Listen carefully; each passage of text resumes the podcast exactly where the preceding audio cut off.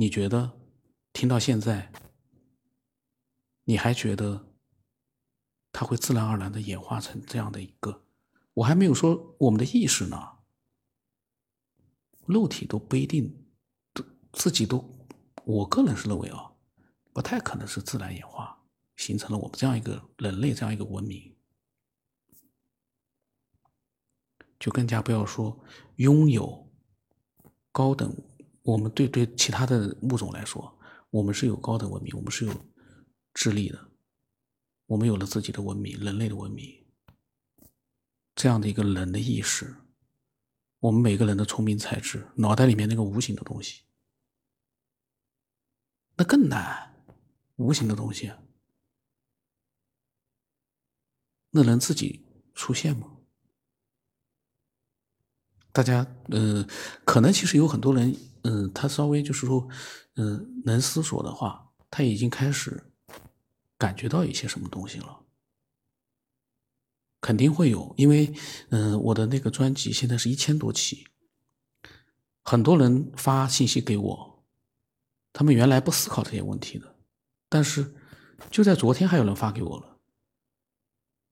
但是在听了节目之后，他突然发现，为什么他现在开始思索一些以前没有思索的东西，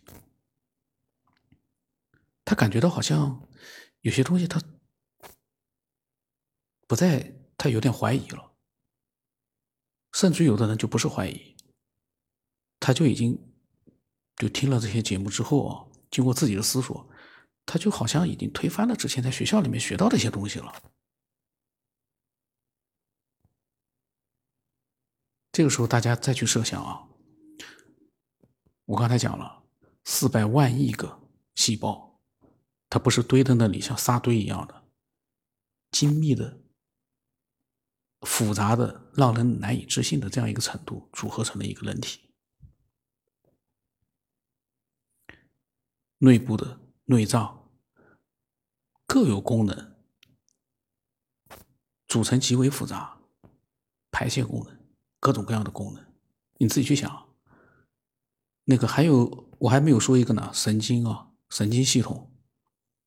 你的脚。手可以同时动，你的整个身体的所有的部分，你都有了那样的一个非常自然的，你可以动一动，非常自然的那样的一个，随时可以，好像你想每一个身体每一个器官都是那么，你现在有没有发现这种东西靠自然进化能出来吗？靠一些没有任何没有任何意识。自然而然的那么一一些所谓的什么细胞了、DNA 了、蛋白质了，它能演化成人类？我不是说演化成人类，它能变成哪怕一只蚊子。我要提到小飞虫，蚊子的精密程度，它你看上去很小，整个构造也很简单，但是你想想看。它能没有经过设计，它能自然而然的会生出一只蚊子出来，它还能繁殖。那么我这个是完全随机的，然后呢，可能在随机的过程当中呢，我也投入到了那样一个思索，嗯，然后我把我的想法呢说出来，但是因为，嗯，确实是啊。平时没有思索，因为我在录视频之前是不思索这些问题的，包括以前录音的时候也一样的。就是说，录音的时候我会去想，但是在录音之前，其他的时间我根本不去想这些问题。那么也就造成一个情况，就是我一边想一边去讲，那么这个里面呢就非常的零散。那但是它是我真实的一个思索，嗯，不管它有没有什么错误，或者说是。有什么样各种各样的问题，里面是不是能够让你有一些不一样的感觉？你自己去，呃，就是比如说刚刚开始就是接触到这样的一个，呃，我的这个文明起源，或者说，呃，科学边缘，喜马拉雅上面是科学边缘文明起源这样的一个节目的话呢，你是不是会觉得 让你有一些不一样的一些思考？这个真的是很重要啊！现在没有思考能力的人太多了，在网络里面，所以我在想啊，如果你发现自己会思考了，你也有自己的想法了，嗯，你可以呢把它分享给我，因为我喜马拉雅里面一千多期节目里面，至少有一半以上，或者是百分之八十，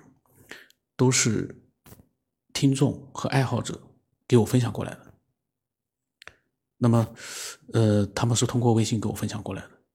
我呢，到时候这样吧，以后我把它打在我画面里面吧。大家就是说，如果有什么要分享的，到时候呢，